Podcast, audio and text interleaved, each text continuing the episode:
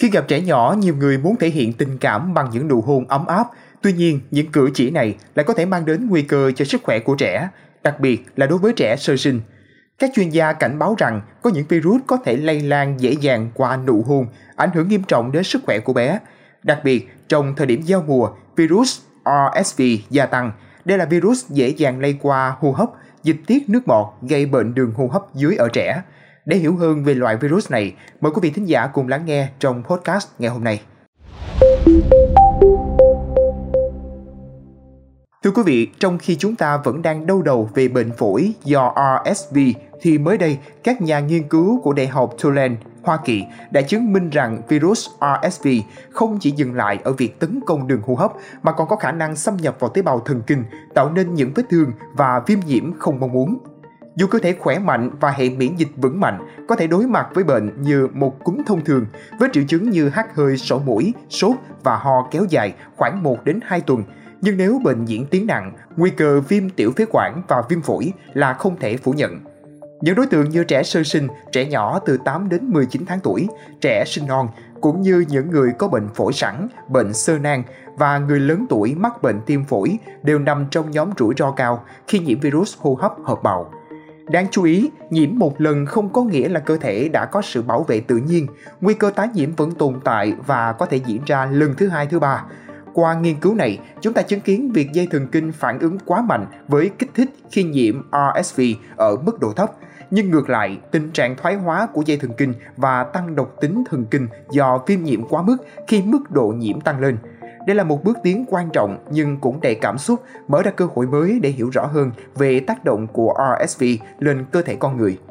Tiến sĩ Giovanni Piedmont, nhà nghiên cứu, đồng thời là phó chủ tịch và giáo sư uy tín tại Đại học Tulane, Hoa Kỳ, đã đưa ra một giả thuyết mà khiến tâm trạng chúng ta như lắng động. Ông nói về khả năng của virus RSV thông qua các dây thần kinh ngoại biên xâm nhập vào tủy sống, vượt qua hàng rào máu não và lan vào hệ thần kinh trung ương, thậm chí có thể đổ bộ vào não. Những suy luận này vẫn đang chờ kiểm chứng, nhưng nếu chúng được xác nhận, điều này sẽ mở ra một cánh cửa mới, làm sáng tỏ hơn về đặc điểm nguy hiểm của RSV và cách chúng ta có thể kiểm soát. Thống kê khó chịu chỉ ra rằng 40% trẻ dưới 2 tuổi mắc RSV có nguy cơ phát triển các vấn đề về hệ thần kinh, với tổn thương có thể gây lú lẫn, mất trí nhớ hoặc khó khăn về nhận thức. Những đứa trẻ từng phải đối mặt với RSV còn mang theo nguy cơ cao hơn về bệnh hen suyễn so với những đồng đội của mình.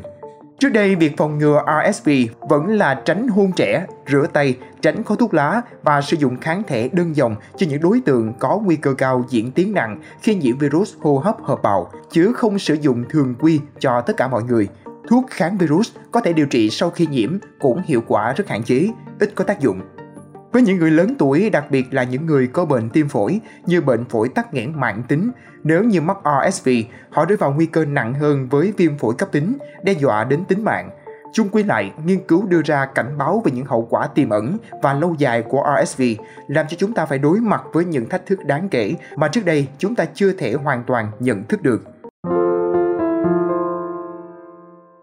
Trong mùa hè năm 2023, Cơ quan Quản lý Thực phẩm và Dược phẩm Hoa Kỳ đã đưa ra quyết định quan trọng chấp nhận việc sử dụng vaccine RSV nhằm bảo vệ nhóm người từ 60 tuổi trở lên khỏi nguy cơ nhiễm virus RSV. Đây là một bước tiến quan trọng sau hàng loạt nghiên cứu chặt chẽ chứng minh rằng RSV không chỉ giảm nguy cơ mắc RSV mà còn giảm độ nặng của bệnh khi nhiễm phải.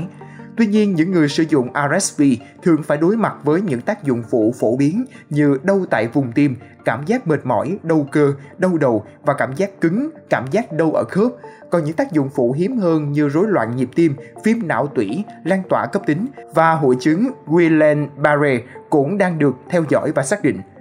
Để tiếp tục nghiên cứu về tác dụng phụ và thời gian hiệu quả của vaccine, hiện tại RSV vẫn đang trong quá trình theo dõi và đánh giá. Chúng ta hy vọng rằng vaccine này sẽ duy trì hiệu suất tích cực và sớm có thêm phiên bản dành cho trẻ em và phụ nữ mang thai, giúp giảm bớt những nỗi lo lắng đối với bậc làm cha mẹ. Mong những thông tin vừa rồi sẽ giúp ích cho quý thính giả. Cảm ơn quý thính giả đã lắng nghe số podcast ngày hôm nay. Xin chào tạm biệt và hẹn gặp lại.